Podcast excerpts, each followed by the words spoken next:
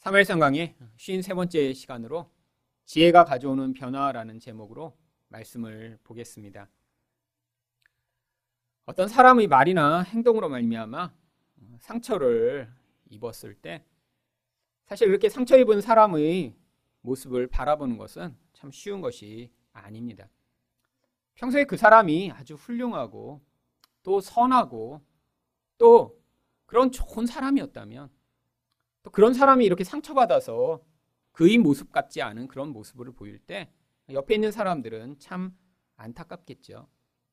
오늘 본문에 나오는 다윗이 바로 이런 상처 입은 사람의 전형적 모습을 보이고 있습니다. 21절과 22절을 보시면 다윗이 이미 말하기를 내가 이자의 소유물을 광야에서 지켜 그 모든 것을 하나도 손실이 없게 한 것이 진실로 허사라. 그가 악으로 나의 선을 갚는도다. 내가 그에게 속한 모든 남자 가운데 한 사람이라도 아침까지 남겨두면 하나님은 다윗에게 벌을 내리시고 또 내리시기를 원하노라 하였더라. 지금 다 죽여버리겠다는 거예요. 하나님의 이름을 가지고 맹세하며 모든 남자를 다 죽이겠대요. 여러분 이렇게 죽이겠다라고 맹세까지 한 그 이유가 무엇이죠? 먹을 거 안 줬다고요. 여러분 누군가 먹을 거 안 줬다고 이렇게 그 사람뿐 아니라 그 일가족을 다 몰살할 만한 그런 이유가 되나요? 그런데 지금 다윗에게는 그게 너무 정당해서 내가 하나님의 이름을 걸고 맹세하는데 내일 아침까지 한 명이라도 살려두면 큰일 난다라고 이야기를 합니다. 바로 이 모습이 사울의 모습이죠. 사울이 어땠나요? 어떤 일이 있을 때마다 하나님의 이름으로 와 하나님이 나한테 이 다윗을 넘겨주셨구나. 라고 이야기하는 그 모습이에요. 그리고 사람들의 그런 시선에도 관계없이 그런 무차별적으로 악을 행하는 그런 모습이에요. 그런데 이런 다윗의 모습이 일상적인 모습이었나요? 아닙니다. 바로 앞장에서 이 다윗은 자신을 죽이려고 하는 사울을 용서하며 하나님의 주권을 인정하던 그런 모습을 보였습니다. 근데 갑자기 이 다윗이 돌변한 것이죠. 여러분, 상황 때문에 물론 이 다윗의 이런 모습이 나타났지만 이 다윗의 이런 모습은 그의 본질 안에 내재되어 있던 모습입니다. 그게 바로 다윗 안에 있던 사울이라고 하는 아니 우리 모든 성도 안에 내재되어 있는 옛사람이라고 하는 본질입니다. 바로 광야 가운데 하나님 백성은 언제까지나 그렇게 겉으로 볼 때 착하고 겉으로 볼 때 선하고 겉으로 볼 때 괜찮은 사람으로 살 수 없습니다. 그러면 자기도 속아 넘어가게 돼요. 아, 내가 그렇게 무슨 큰 잘못을 저질렀나? 아, 내 인생 가운데 그렇게 내가 남한테 나쁜 말 한 적도 없는데 왜 나를 죄인이라고 하지? 하나님이 우리가 그렇게 착각한 채로 살까봐 반드시 광야 가운데 우리 본질이 어떠한 존재인가를 폭로하시게 되어 있습니다. 아니, 광야가 아니더라도 우리는 가까운 관계 안에서 배우자, 아니, 가족의 그런 본질을 이미 많이 보았어요. 밖에서는 멋지게 살지 몰라도 가족 안에서는 분노하고 질투하고 짜증내는 모습들을 자주 발견하게 되죠. 여러분, 그게 바로 인간이라고 하는 존재의 본질이라고 하는 것입니다. 그런데 다윗이 이런 사울과 같은 모습을 발휘했는데 아니 이렇게 사울처럼 다윗이 돌변해 버리면 어떻게 되나요? 그때 하나님이 다윗의 인생 가운데는 개입해 오십니다. 여러분 이게 은혜죠. 여러분 사울의 인생 가운데는 하나님이 그 사울됨으로 그냥 살게 만드세요. 그래서 그 사울은 사울대로의 역할을 감당합니다. 그런데 하나님이 다윗의 인생에는 또 다른 방법으로 개입하세요. 바로 그 개입의 도구가 되었던 여인의 이름이 아비 가엘입니다. 그런데 왜 하나님이 다윗의 인생 가운데 지금 개입하신 것인가요? 지금 이렇게 분노에 사로잡혀 나발과 그에게 속한 모든 남자들을 죽여버리면 앞으로 하나님이 가지고 계신 하나님의 계획을 이루는데 심각한 문제가 발생하기 때문입니다. 나발은 어떤 사람인가요? 유다 지파 가운데 가장 유력한 족속인 갈렙 족속 출신입니다. 만약에 다윗이 이렇게 나발을 죽여버리면 자기 동족 가운데 가장 유력한 지파와 대적 관계가 되는 거예요. 그런데 나중에 다윗이 왕이 될 때 바로 유다 지파의 왕이 됩니다. 처음부터 이스라엘 전 지파의 왕이 되지 못해요.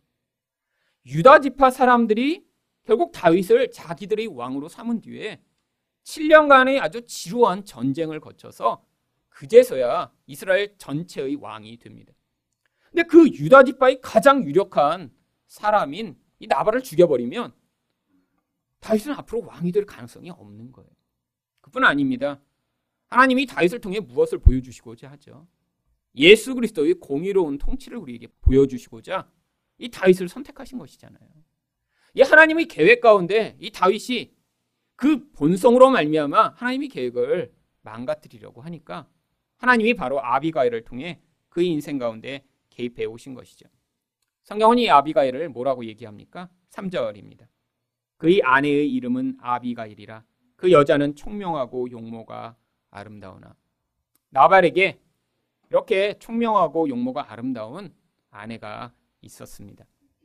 여기 총명하다라고 하는 토브 쉐켈이라고 하는 히브리어는 원어적 의미로는 아주 깊은 이해를 가진 여인이라고 하는 뜻입니다. 근데 성경에서 이렇게 깊은 이해는 언제 얻게 되나요? 하나님의 지혜를 가질 때만 가능한 것입니다. 깊은 이해는 결국 눈에 보이는 것에만 판단을 두지 않고 보이지 않는 영적인 것, 하나님이 행하시는 것, 영적으로 나타나는 모든 것까지도 바라볼 수 있는 그런 영적 시각을 가지고 판단할 수 있는 것을 바로 여기에 나와 있는 총명이라고 이야기를 하는 것이죠. 그런데 지금 상황이 굉장히 급박하게 돌아가고 있죠. 이 나발의 종들은 지금 이 다윗이 보낸 사람들이 이렇게 모욕을 당하고 떠난 것을 보았습니다. 그래서 그 하인들 가운데 한 사람이 아비가일을 찾아와 이렇게 이야기합니다. 14절입니다. 하인들 가운데 하나가 나발의 아내 아비가일에게 말하여 이르되 다윗이 우리 주인에게 문안하러 광야에서 전령들을 보냈거늘 주인이 그들을 모욕하였나이다. 하인들 입장에서도 지금 이것은 심각한 상황이었습니다. 아니 그들이 보기에도 일반적인 사람이라면 이런 상황 그냥 넘기지 않을 거라는 게 너무 확실했어요. 아 그들이 지금 다윗의 말을 듣지 않고도 뭐라고 확신합니까? 17절 상반절입니다. 그런즉 이제 당신은 어떻게 할지를 알아 생각하실지니 이는 다윗이 우리 주인과 주인의 온 집을 해하기로 결정하였음이니이다. 아니 일반 사람이 볼 때도 지금 다윗 일행이 자기들을 보복하여 다 죽일 것이 너무 명확해진다는 거예요. 저렇게 모욕받고 그냥 둘 사람이 없기 때문이죠. 그래서 바로 이 아비가일에게 와서 이 긴급한 상황을 알린 것입니다. 근데 왜 나발한테 이야기하지 않고 아비가일에게 이야기를 했나요? 그 이유를 17절 하반절이 이렇게 이야기합니다. 주인은 불량한 사람이라 더불어 말할 수 없나이다. 이 성경에서 불량한 사람이라고 번역된 이 단어는 원래 벨리알의 아들이라고 하는 단어를 번역한 것입니다.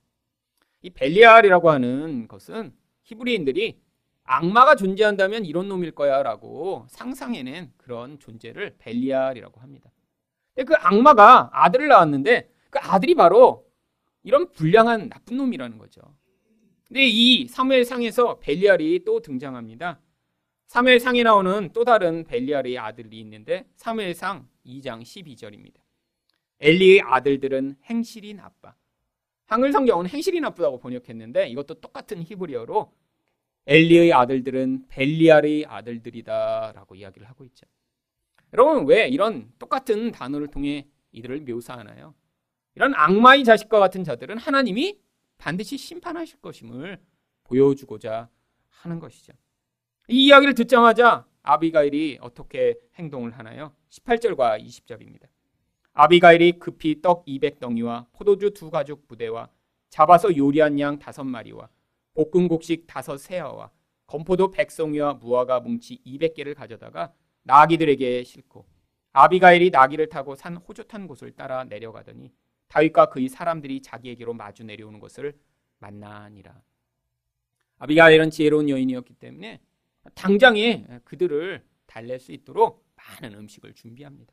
그리고 급하게 갔는데 다행스럽게도 마주 내려오는 다윗 일행을 만난 것이죠. 성경에 왜 이런 이야기가 기록되어 있나요?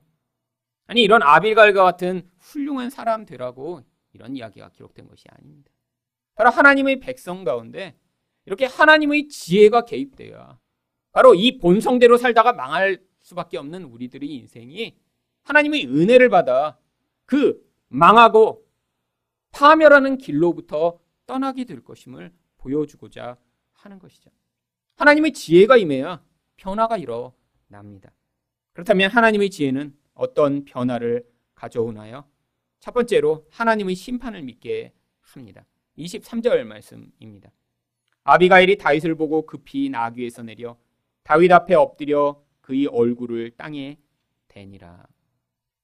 여러분 여기 나와 있는 이 아비가일은 굉장히 적극적인 여인입니다. 고대 문화에서 이렇게 외간 남자를 만나기 위해 자기가 직접 이렇게 밖으로 나간다는 거 이건 나중에 아주 심각한 문제가 벌어질 수 있는 그런 상황이죠. 그런데 이런 자기 체면이나 미래에 대해 별로 걱정하지 않습니다. 그리고 이렇게 모르는 남자를 만나자마자 나귀에서 내려 땅에 얼굴을 엎드리며 아주 겸손한 태도를 보입니다. 태도만 겸손한 것이 아닙니다. 24절 상반절을 보시면 그가 그 말 가운데 얼마나 겸손한 태도를 보이는지 그가 다윗의 발에 엎드려 이르되 내 주여 여종에게 주의 귀에 말하게 하시고 이 여종의 말을 들으소서. 다윗을 향해 주님이라고 불러요. 자기를 향해서는 종이라고 부릅니다. 이 아비가일이 다윗에게 이야기하는 이 말 내내 아비가일은 다윗을 주님이라고 부르고 자신을 종으로 낮춥니다. 그말 가운데 가장 낮아진 자리에 선 것이죠. 바로 이 겸손함이 이 아비가일의 지혜로움이 나타나는 모습이었던 것이죠. 그런데 바로 이렇게 자신을 가장 낮춘 뒤에 그가 무엇을 간구하나요? 24절 하반절을 보시면 원하건대 이 죄악을 나 곧 내게로 돌리시고 여러분 자기가 잘못했나요? 아닙니다. 자기 남편이 잘못했어요. 그런데 남편의 잘못을 자기 잘못으로 끌어안습니다. 여러분, 자기가 잘못하고도 그게 자기 죄라고 인정하는 것도 쉽지 않습니다. 그럼 모든 문제의 근원이 어디 있죠? 사실 죄를 지은 자들이 그 죄를 자기 것으로 인정하지 않는 거죠.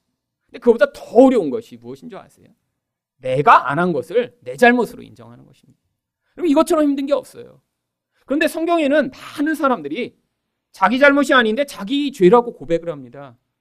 왜요? 그 사람 안에는 뭐가 있는 거죠? 다른 사람의 죄까지도 끌어안을 수 있는 희생과 사랑이 있을 때만 이게 가능한 거예요. 더 낮아지는 것입니다. 아, 내가 죄인이 아니에요. 근데 죄인처럼 돼야지만 가능한 것이죠. 이게 바로 예수님의 마음이잖아요. 여러분, 이 예수님의 마음을 가져 낮아진 자리에 서서 그 사랑으로 다른 사람을 끌어안는 사람만 다른 사람의 죄를 나의 죄로 여기고 또한 민족의 죄를 자신의 죄로 여기고 교회의 죄를 자기의 죄로 여길 수 있는 것이죠. 여러분, 얼마나 비판하기 쉽습니까? 다른 사람의 죄, 한국 교회의 죄, 아니, 한국 사회의 죄, 비판들은 누구나 할 수 있는 것입니다. 그건 인간의 본성이에요. 여러분, 근데 비판할 때 그 비판의 근원 안에 있는 마음은 어떤 것인 줄 아세요? 나는 죄인이 아니라는 거예요. 여러분, 누군가를 비판하는데 나도 똑같은 짓을 했어요. 그러면 비판할 수가 없습니다. 근데 비판할 때는 항상 어떤 전제가 있죠? 나는 잘못 안 했고, 나는 깨끗하고, 나는 괜찮아. 그런데 너는 이 단체는 저 교회는 결국 나를 너와 그들을 분리시킬 때만 비판이 가능한 것입니다. 여러분 이게 사랑이 없는 거예요. 여러분 교회를 향해서도 많은 사람들이 비판을 하죠. 물론 잘못된 것 잘못됐다고 이야기를 해야 합니다.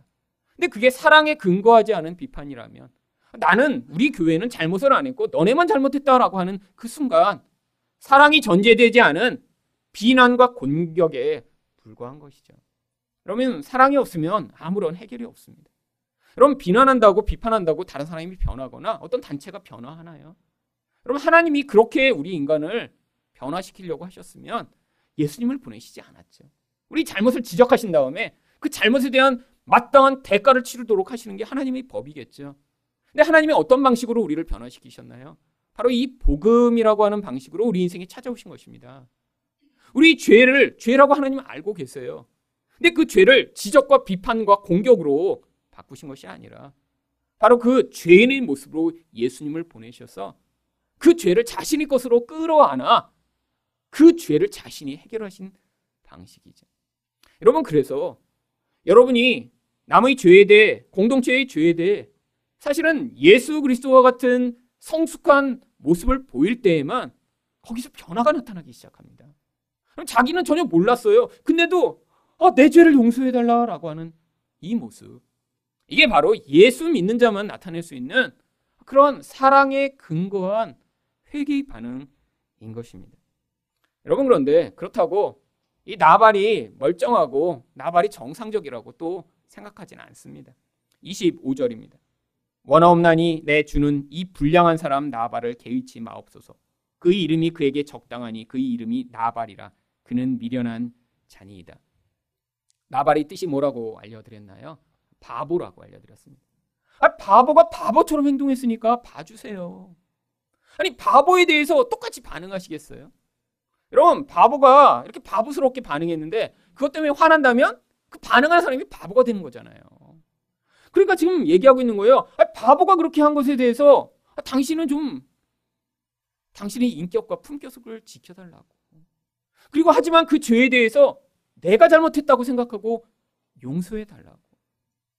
여러분, 하지만 이 아비가일이 진짜 다윗에게 하고 싶었던 이야기는 26절에 있습니다. 내 주여 여호와께서 살아계심을 두고 맹세하노니 내 주도 살아계시거니와 내 주의 손으로 피를 흘려 친히 보복하시는 일을 여호와께서 막으셨으니 내 주의 원수들과 내 주를 해하려 하는 자들은 나발과 같이 되기를 원하나이다. 여러분 하나님의 심판을 선포합니다. 하나님이 나발뿐 아니라 다윗의 모든 원수를 하나님이 직접 심판하실 것이라고 이야기를 하죠. 이게 바로 지혜가 가져오는 결과예요. 여러분 세상 지혜는 무엇만 보게 하나요? 눈에 보는 상황만을 보게 만듭니다. 그런데 하나님의 지혜는요, 눈에 보이지 않는 그 이면에 있는 영적인 하나님의 통치와 건세를 보게 만들죠. 지금 바로 이 아비가일이 이런 지금 다윗이 사울처럼 변해버려서 하나님을 전혀 바라볼 수 없는 자리에 섰더니 그를 향해 하나님이 어떠신 분이신가 지금 얘기를 해주고 있는 거예요. 눈에 보는 것에 함몰돼서 살지 않도록요. 여러분, 그래서 또 29절 하반절에서 다윗에게 또 뭐라고 얘기를 하나요? 내 주의 원수들의 생명은 물매로 던지듯 여호와께서 그것을 던지시리이다. 여러분 다윗에게 물매는 아주 특별한 의미를 가지고 있습니다. 언제 이 물매를 사용했나요? 바로 이 이스라엘의 원수였던 골리앗과 싸울 때 이 물매를 썼었잖아요. 근데 그게 정말 다윗이 이 물매를 너무 잘 던져서 어, 정말 그 원수와 싸울 때 그거 하나면 정말 이길 수 있는 그런 상황이었나요? 아닙니다. 다윗은 알아요. 자기가 이 물매를 사용했지만 하나님이 자기와 함께 하셔서 이런 놀라운 승리를 주셨음을 그는 확실히 알고 있었습니다. 자기가 사자와 곰을 쳐서 죽였을 때도 하나님이 자기에게 그 은혜와 능력을 주셨음을 그가 그 인생을 통해 고백하던 자예요. 여러분, 그 물매라는 이야기를 들었을 때 바로 그것을 깨닫도록 하고자 이 아비가일이 일부러 이런 얘기를 한 거예요. 하나님이 당신의 원수를 직접 처리하실 거라고요. 여러분, 만약에 하나님이 이렇게 통치하시고 하나님이 심판하신다는 것을 못 믿게 되면 어떤 일이 벌어지나요? 내가 힘이 있으면 내가 처리해 버려야 됩니다. 근데 이게 바로 성경이 얘기하는 교만이에요. 여러분 자기 힘을 가지고 나를 불편하게 하고 나를 힘들게 하고 나를 화나게 하는 어떤 대상이나 어떤 상황에 내가 직접 보복하고 직접 내 힘으로 그것들을 처리하고자 하는 것이에요. 여러분 세상 사람들이 다 그렇게 하고 있지 않나요? 여러분 세상을 보시면 사람들이 늘 하는 일이 더 큰 힘을 갖고자 하는 그 열망에 사로잡혀 살아가는 그 진짜 이유가 바로 여기에 있습니다. 세상에서는 힘이 낮아지면 보복하니까요. 철저히 짓밟으니까요. 아주 비참하게 만들어 버리잖아요. 여러분, 근데 그게 교만이라는 거예요. 여러분, 하나님의 이 심판을 믿지 못하면 힘을 가진 자들은 그래서 그 힘을 무차별적으로 활용합니다. 여러분, 근데 힘을 갖지 못한 사람은 어떻게 되나요? 여기서 교만한 자들이 문제가 있죠. 여러분, 교만한 자들은 다 힘을 갖고 싶어요. 근데 힘이 아무에게나 주어지나요? 여러분, 한 나라의 대통령 한 명입니다. 여러분, 힘이 그렇게 아무에게나 주어지는 게 아니에요. 그러니까 힘을 못 가진 대부분의 사람들이 이렇게 하나님 노릇을 하려고 하면 마음 가운데 그 힘을 사용할 수 없기 때문에 쓴 뿌리가 생기게 되는 거예요. 억울해집니다. 분노가 마음에 차요. 결국에는 그래서 익명성이 보장되면 댓글만 쓰는 거죠. 그냥 죽어라 나쁜 놈들 이런 짓 하는 거. 여러분 근데 그런 사람들이 마음 가운데 쓴뿌리가 가득합니다.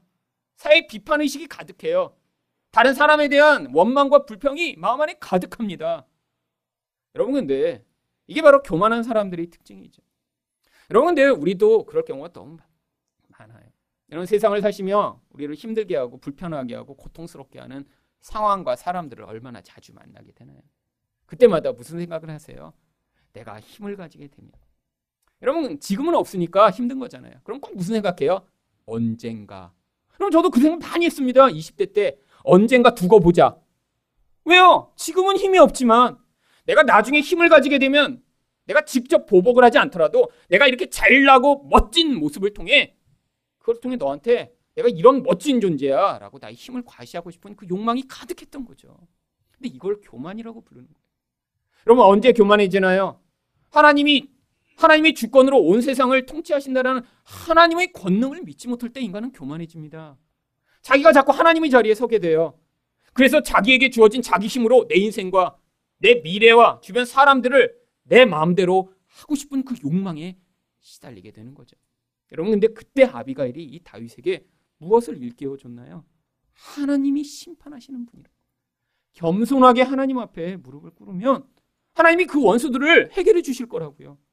여러분 다윗이 이거를 몰랐던 것이 아닙니다.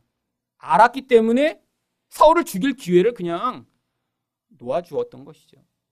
그런데 지금 이성을 잃어버렸어요. 사울처럼 돼버렸어요.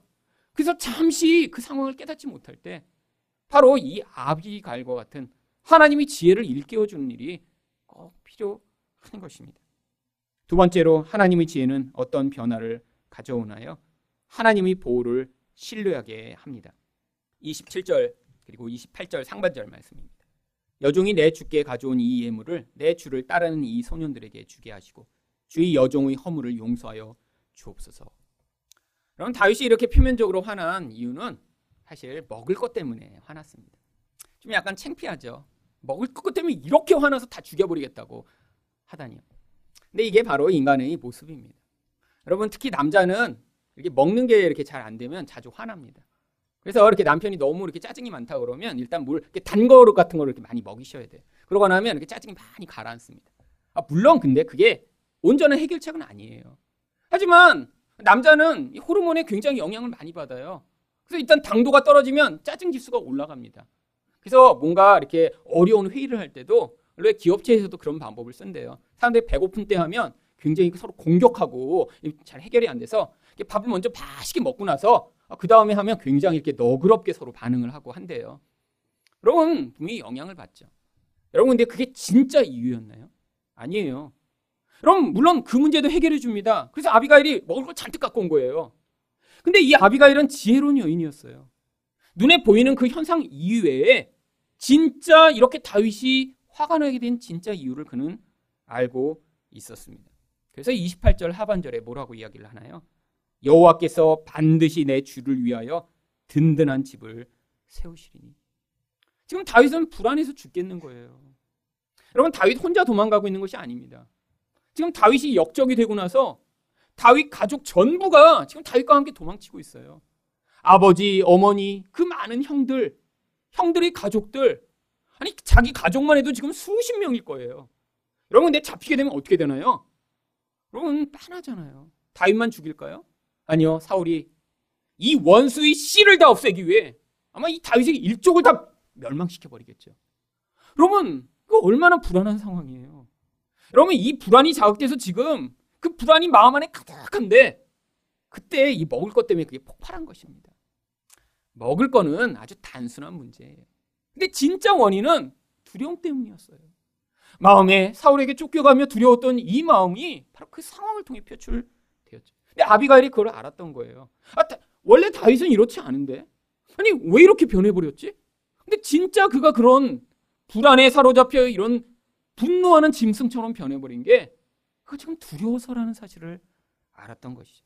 그래서 그 이야기를 해준 거예요. 당신 집을 하나님이 세워주실 것이라고요. 여러분, 그리고 28절 하반절에서 뭐라고 이야기를 하나요?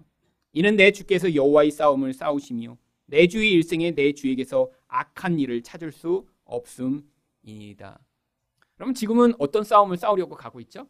자기 싸움이요. 자기 분노를 해결하는 싸움을 가는데 거기다 대고 아, 내 주님은 여호와의 싸움만 싸우시기 때문에 하나님이 당신의 집을 잘 세워 주실 거라고. 여러분, 굉장히 멋쩍지 않을까요? 아, 지금은 자기 분노를 해결하려고 막 갔는데 아, 우리 다윗은 여호와의 싸움만 싸우시는 분이십니다. 여러분, 자기 본질을 회복할 수 있도록 칭찬을 하는 거예요. 칭찬은 고래도 춤추게 하니까요. 그래서 어, 당신은 한 번도 이렇게 나쁜 짓 안 하고 정말 좋은 짓만 한다고. 지금 다윗을 일깨워 주고 있는 것이지. 그런데 사실 이 말 가운데 가장 핵심적인 말은 29절 상반절에 있습니다. 사람이 일어나서 내 주를 쫓아 내 주의 생명을 찾을지라도 내 주의 생명은 내 주의 하나님 여호와와 함께 생명 싸개 속에 쌓였을 것이오. 여러분 여기 생명 싸개라고 하는 표현이 등장합니다. 다른 말로 얘기하면 생명을 담아놓는 보자기예요. 하나님이 하늘에서 자기 생명을 어떤 보자기 안에 이렇게 가방이 담아놓으신대요. 근데 그 안에 지금 다윗이 들어있다라는 거예요. 그럼 얼마나 멋진 표현인가요? 그럼 우리 하나님은 생명의 근원이 되십니다. 근데 그 생명을 보자기 안에 담아놨는데 그 보자기에 다윗을 넣어놓으신 거예요. 그러니까 다윗은 어때요? 안전한 것이죠. 여러분, 지금 이 다윗의 마음 가운데 있는 그 두려움에서 그가 벗어날 수 있도록 지금 다윗에게 하나님이 어떠신 분이신가? 하나님이 다윗을 어떻게 보호하고 계신가? 지금 이 시각적으로 막 보여주고 있습니다. 이 아비가일이 참 지혜로운 거는 이걸 철학적인 얘기로 하지 않아요. 그림으로 상기시키게 해요. 아니 어떤 보자기가 있는데 하나님이 생명을 담아놓으신 보자기인데 그 안에 당신이 들어있어요. 다윗은 이 이야기를 들으며 그림을 떠올리고 있는 것입니다.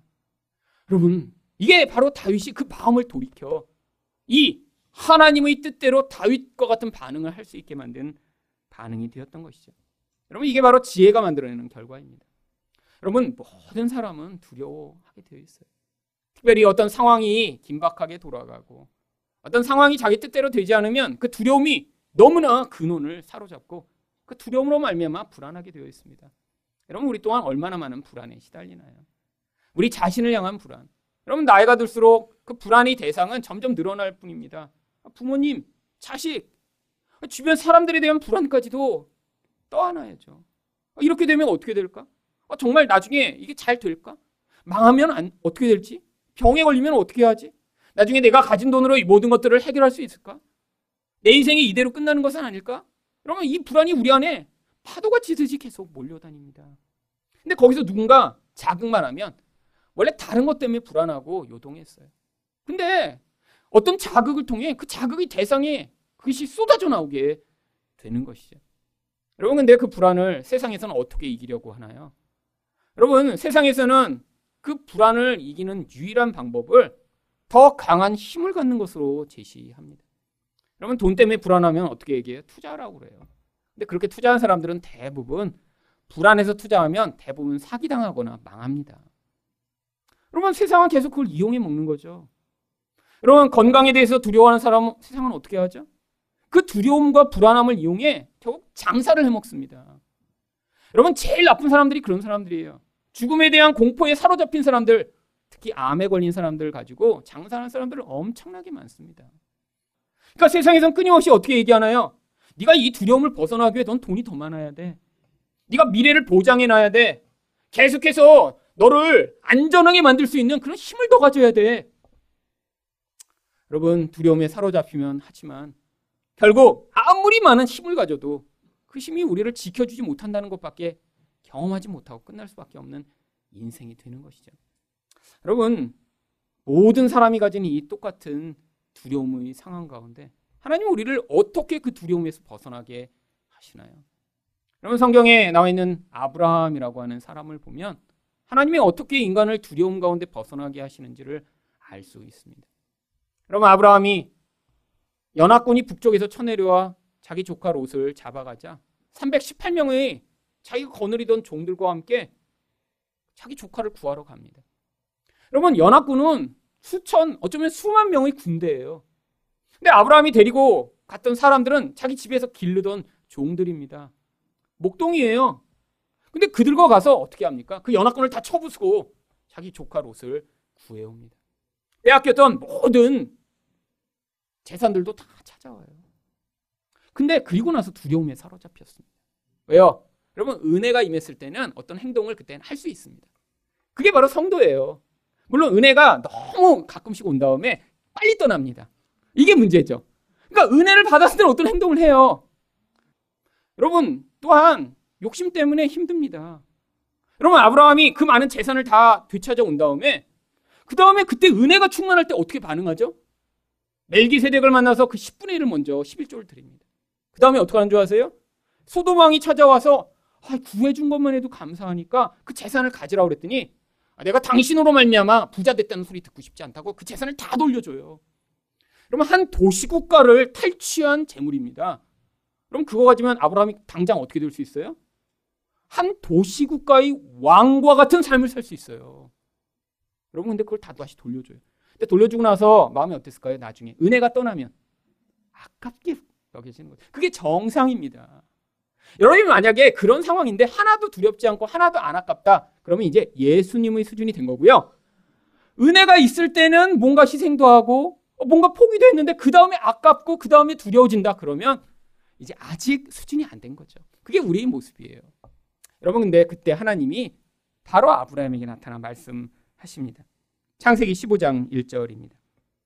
이후에 이후에가 제가 지금 말씀드린 바로 그 사건 이후에 여호와의 말씀이 환상 중에 아브라함에게 임하여 이르시되 아브라함아 두려워하지 말라 나는 내 방패요 너희 지극히 큰 상급이니라. 여러분 하나님이 방패가 되신대요. 여러분 이거 눈에 보이지 않잖아요. 근데 성도는 그걸 받아들이는 인생이 성도라는 거예요. 여러분 하나님이 지극히 큰 상급이 되신대요. 하나님이 보배래요. 하나님이 귀한 보석이래요. 그런데 그걸 받아들이는 자가 바로 성도라는 거예요. 여러분, 우리 인생 가운데 바로 이 싸움을 끊임없이 하게 되어 있습니다. 하나님이 우리를 보호하신다는 건 잘 못 믿겠어요. 의사가 나를 보호해 줄 것 같고 돈이 나를 보호해 줄 것 같은 때 얼마나 많은가요? 여러분, 그런데 아니라는 거예요. 하나님이 보호하셔야 된다는 거예요. 하나님이 의사도 사용하시고 돈도 사용하실 수 있죠. 근데 그게 궁극적 우리 보장이 되지 않는다는 거예요. 여러분, 하나님이 진짜 우리 상급이라는 거예요. 하늘나라 가서 하나님이 주시는 생명과 은혜, 아니, 그 하나님으로 내가 기뻐하며 우리 하나님이 제일 좋은 것이구나라는 것을 내가 고백하게 되는 그것이 나의 축복이구나라고 여러분 느끼게 될 때, 그게 우리의 가장 큰 축복이라는 것이죠. 여러분, 그것을 일깨워 주는 것, 그게 바로 지혜가 하는 일입니다. 지금도 우리는 늘 두려워요. 아니요, 자주자주 아깝고 욕심이 납니다. 그때 하나님이 우리에게 말씀해 주시는 거예요. 하나님이 상급이시라고요. 여기서 몇 천만 원, 몇억원 소연해 봐도 하나님이 상급이시라. 아, 그것보다 내가 예수를 발견한 것이 훨씬 더 큰 기쁨이구나라는 그런 고백을 하게 되는 자리에 서게 되실 때 여러분은 바로 사울로 살다 죽었어야 될 존재인데 지금 하나님의 은혜로 말미암아 하나님의 지혜로 말미암아 사울로부터 다윗으로 변화되가 나가는 그런 과정 가운데 서신 것입니다. 마지막으로 하나님의 지혜는 어떤 변화를 가져오나요? 하나님의 비전을 바라보게 합니다. 30절 말씀입니다. 여호와께서 내 주에 대하여 하신 말씀대로 모든 선을 내 주에게 행하사 내 주를 이스라엘의 지도자로 세우실 때 여러분 지금 이 다윗을 보면 정말 나중에 이 다윗이 이스라엘이 왕이 될 것처럼 보이나요? 안 그래서 지금 다윗도 불안한 거 아니에요. 그래서 지금 다윗도 자기 마음대로 하고 싶은 것 아니에요. 근데 바로 이 다윗도 잊어버린 하나님의 비전을 이 아비가일이 일깨워 줍니다. 아니 원래 기름 부음 받은 것도 다윗이에요. 아니 그런 하나님의 기름 부음으로 말미암아 놀라운 영적 체험과 그런 왕으로서의 자질을 보인 것도 다윗이에요. 자기가 다 그런 일들을 경험했습니다. 하나님의 기름 부으심으로 말미암아 골리앗을 무찔러 이 이방의 손으로부터 이스라엘을 구원한 그 놀라운 역사. 근데 다 잊어버린 거예요. 여러분 놀라운 영적 경험 오래가지 않습니다. 무엇이 중요하죠? 이런 영적 경험을 했더라도 그것을 끊임없이 일깨워 줄 수 있는 이런 말씀의 은혜가 필요한 거죠. 하나님의 지혜로 계속해서 진짜 우리 목적이 무엇인가 가르쳐 주며 우리가 걸어가야 길이 무엇인가 이야기해 주는 바로 그런 하나님의 지혜가 필요한 것입니다. 왜요? 우리는 늘 세상의 영향력을 받고 사니까요. 여러분, 하나님이 우리에게 우리 미래가 어떨지에 대해 이미 하나님의 비전을 다 가르쳐 주셨습니다. 하나님 나라가 완성되며 새 하늘과 새 땅이 완성되며 이 우리와 같은 정말 연약하고 죄악 많은 자들이 예수 그리스도와 같은 그런 온전한 모습으로 변화될 것에 대한 하나님의 약속과 비전을 우리에게 다 가르쳐 주셨어요. 하나님 나라가 어떨지 우리에게 그 약속으로 다 주셨습니다. 여러분 그런데 살다 보면 너무 낙심되지 않으세요? 가까운 사람을 보면 야, 저 사람이 정말 구원받을까? 아니 정말 변화되기나 할까? 아니 이런 고통스러운 인생이 끝이 나기나 할까? 여러분 우리 현실을 압도하는 얼마나 많은 영향력들이 있나요? 여러분 그때 필요한 것이 무엇이죠? 하나님이 보고 계신 것을 보게 만들어주는 바로 이 지혜입니다. 아니야. 이렇게 망가져버린 이런 세상도 하나님이 온전하게 만드실 거야. 아니 도대체 구원이 불가능해 보이는 그런 사람조차도 하나님이 반드시 개입하셔서 은혜로 변화시켜 나가실 거야라고. 하나님이 비전을 같이 공유하게 만들 수 있는 이 능력이요. 여러분 그리고 또 뭐라고 얘기합니까? 31절입니다. 내 주께서 무죄한 피를 흘리셨다든지 내 주께서 친히 보복하셨다든지 함으로 말미암아 슬퍼하실 것도 없고 내 주의 마음에 걸리는 것도 없으시리. 여러분 미래적 비전을 본 자는 바로 그 비전에 합당한 현재적 반응을 하게 되어 있다는 것입니다. 아니 지금 죽여버리면 그게 나중에 왕이 되는데 아주 치명적 영향력을 미쳐요. 그러니까 그걸 바라보고 지금 현재의 바른 선택을 하라고 하는 거죠. 여러분 하나님이 왜 우리에게 우리 미래를 가르쳐 주셨나요? 왜 하나님 나라가 어떨지에 대해 미리 말씀해 주셨나요? 우리가 현실에서 바로 이 세상에 함몰돼 살지 않도록요. 세상 사람처럼 살지 말라고요. 여러분 우리에게 진짜 하나님 나라가 기다리고 있다면 이렇게 이 땅 가운데 욕심내고 눈에 보는 것에 집착하며 자기 지위를 높이려고 하고 자기를 자기 힘으로 지키려고 하는 그런 일을 하지 않겠죠. 하나님 나라가 진짜 중요하다면 그것을 영적으로 받아들인 자에게는 이 땅의 것들을 상대적으로 바라볼 수 있는 능력이 생기게 되는 것입니다. 여러분, 결국 이 땅에서 세상 사람처럼 사는 사람들은 이 하나님 나라의 비전을 받아들이지 않은 거예요. 그냥 눈에 보이는 현실에 급급해 살아가며 거기서의 자기 욕망과 두려움을 끊임없이 자극하는 그런 세상의 소리에 따라 선택하기 때문이죠. 여러분, 이런 이야기를 듣고 나시면, 야, 이런 어디 아비가일과 같은 그런 아내 없나? 뭐 이런 생각이 드는 게 정상입니다. 아니 그리고 이 아비가일 왜 이렇게 여자로 나왔지? 아비가일 남성형 남자 아비가일은 어디 없나? 여러분 옆에 한번 이렇게 돌아보세요. 아비가일과 많이 닮으셨나요? 네, 저도 그래서 결혼하기 전에 제 기도 제목의 첫 번째 순위가 아비가일이었습니다.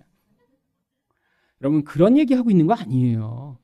어떤 좋은 배우자 만나 이 땅에서 네가 이렇게 문제 없이 행복하게 잘 살라고 성경이 그런 얘기하는 거 아니라고 제가 계속 가르쳐 주고 계시잖아요.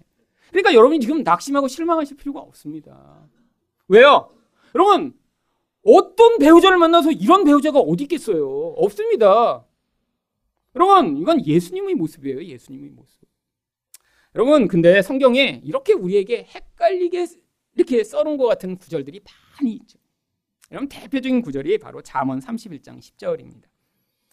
누가 현숙한 여인을 찾아 얻겠느냐? 그의 값은 진주보다 더하니라. 여러분 그리고 그 뒤에 나오는 내용들 여러분 성경을 읽은 분이면 잘 알고 계시죠? 얼마나 멋진 여인이에요. 여러분 근데 읽다 보면 약간 이상하긴 합니다. 이 여인은 잠을 안 자요. 새벽부터 밤까지 호롱불 켜놓고 일을 계속해요. 뭐 기계야 기계. 그래갖고 얼마나 일을 열심히 하는지 막 남편을 부자로 만들어 갑자기. 그 다음에 주변 사람들도 관리도 다 해요. 일만 열심히 하는 거예요. 막 상인들한테 가서 막 물건도 다 팔고요. 막 일을 해서 만들어낸 결과가 얼마나 좋은지 막 상인들이 와서 다 사가요. 게다가 긍휼도 많아요. 이게 일 중독만이 아니라는 거예요. 관계 중심형이에요.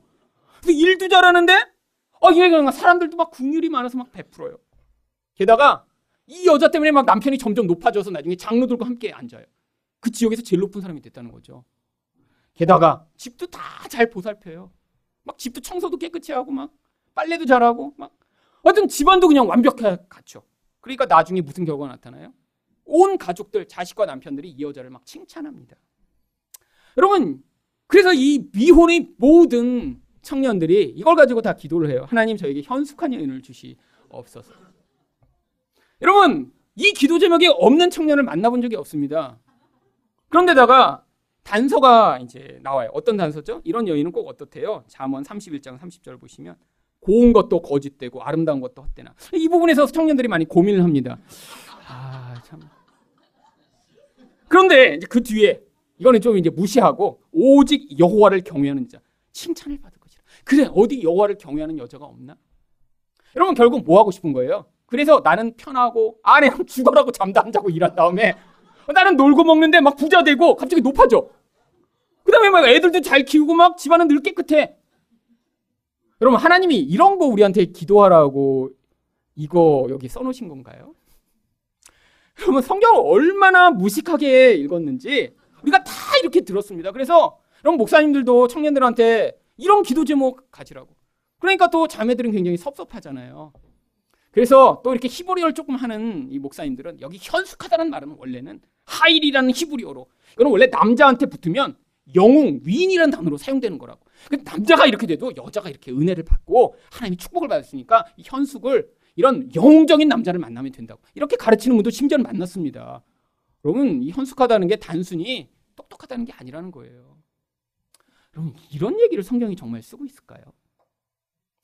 여러분, 여러분 이 여인은 어떤 여인이라고 하죠? 진주보다 더 값어치 있는 여인이라고 합니다. 여러분 근데 잠언을 앞장부터 읽어 오셨으면요. 이 표현이 자주 나와요. 잠언 3장 15절을 보시면 지혜는 진주보다 귀하니 내가 사모하는 모든 것으로도 이에 비교할 수 없도다. 여러분 지혜가 그렇다는 거예요. 지혜가. 여러분 남자들이 이 지혜를 너희가 사모하라고 하면 아, 뭐 지혜가 정말 뭐 필요할까요? 이렇게 생각할까봐 남자들이 진짜 원하는 그런 아내 그 네가 유익을 얻는 그런 아내의 모습으로 잠깐 의인화해서 탈바꿈했더니 오 이런 아내 정말 원해요. 이렇게 되게 만든 거죠. 그리고 나서 사실 자문에서 얘기하는 게 뭐죠? 자문 4장 7절 지혜가 제일이니 지혜를 얻으라. 내가 얻은 모든 것을 가지고 명철을 얻을지니라. 여러분 원래 이 여인은 지혜를 의인화한 여인입니다. 그래서 자문에 보면 이 지혜가 여인이 돼서 막 사람들을 불러요. 내게로 와서 마셔라, 내게로 와서 마셔라. 여러분, 의인법을 모르는 사람들이 다 속은 것입니다. 학교를 공부를 열심히 해야 돼요. 그래서 이 성경 이해에도 기본적 문법이 좀 필요합니다. 이 의인화였던 거예요, 의인화. 여러분, 그러면 이 지혜를 얻으면 이렇게 부자 되고 이렇게 그냥 나는 일 안 하고 그냥 맨날 노는데 막 그냥 이렇게 좋은 일이 벌어지나요? 여러분, 그거 아니라는 거 아시죠? 여러분, 지혜는 도대체 어디에서 얻을 수 있나요?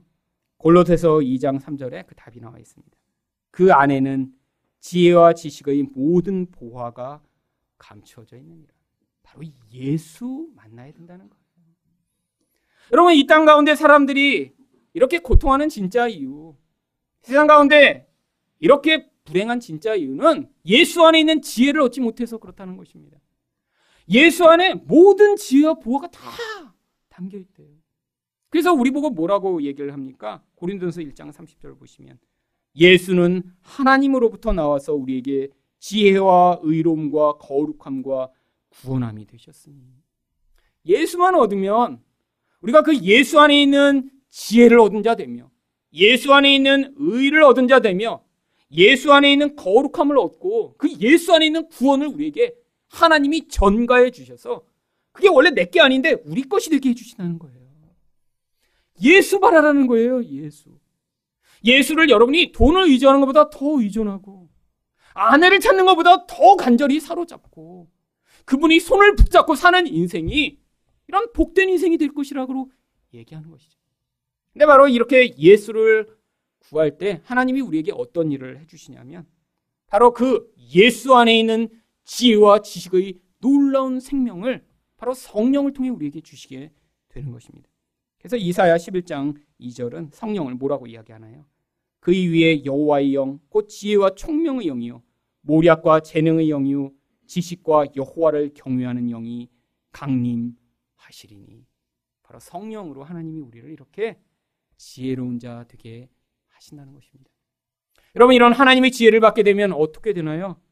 에베소 1장 17절을 보시면 영광의 아버지께서 지혜와 계시의 영을 너희에게 주사 하나님을 알게 하시고. 여러분 지혜가 가져오는 결과예요. 여러분 다윗을 한번 보세요. 이 다윗이 왜 이렇게 갑자기 사울처럼 변했죠? 갑자기 하나님을 못 보게 돼서입니다. 아니 이전에는 믿음으로 하나님을 보던 사람이었으니까 사울을 죽이지 않았어요. 근데 갑자기 분노에 사로잡혀 갑자기 눈이 멀어버린 거예요. 사울처럼 돼버린 거죠. 그때 바로 이 아비가일이 나타나 어떻게 해준 거예요? 바로 하나님을 보도록 해준 것입니다. 하나님이 무엇을요? 우리 하나님이 심판하시는 분이라는 사실을요. 또한 하나님이 너를 보호해주고 계신다는 사실을요. 그리고 하나님이 당신을 향한 어떤 계획을 가지고 계신지 하나님의 비전을 보도록 바로 이 아비가일이 그 지혜로 그 눈을 열어 하나님을 보게 해준 것이죠. 여러분, 우리 인생 가운데 진짜 문제가 무엇인가요? 바로 하나님을 보지 않고 세상을 보며 살아가서 문제예요. 주변 사람들을 바라봐서 문제예요. 여러분, 하나님을 보시기 바랍니다. 무엇보다 예수를 사모하시기 바래요. 하나님 지혜의 근원이신 예수요. 내게 오셔서 나를 그 성령으로 사로잡으시고 하나님을 보며 사는 자 되게 하셔서 하나님이 세상을 통치하시고 하나님이 나를 보호하시며 하나님이 내 미래를 책임지신다는 사실을 믿는 자 되게 주시옵소서라는 기도하실 때 미련한 우리들을 하나님이 지혜로 바꾸어 가셔서 결국 이런 놀라운 은혜를 경험하는 자대로 만드실 것입니다. 이런 복을 경험하는 여러분 되시기를 축원드립니다.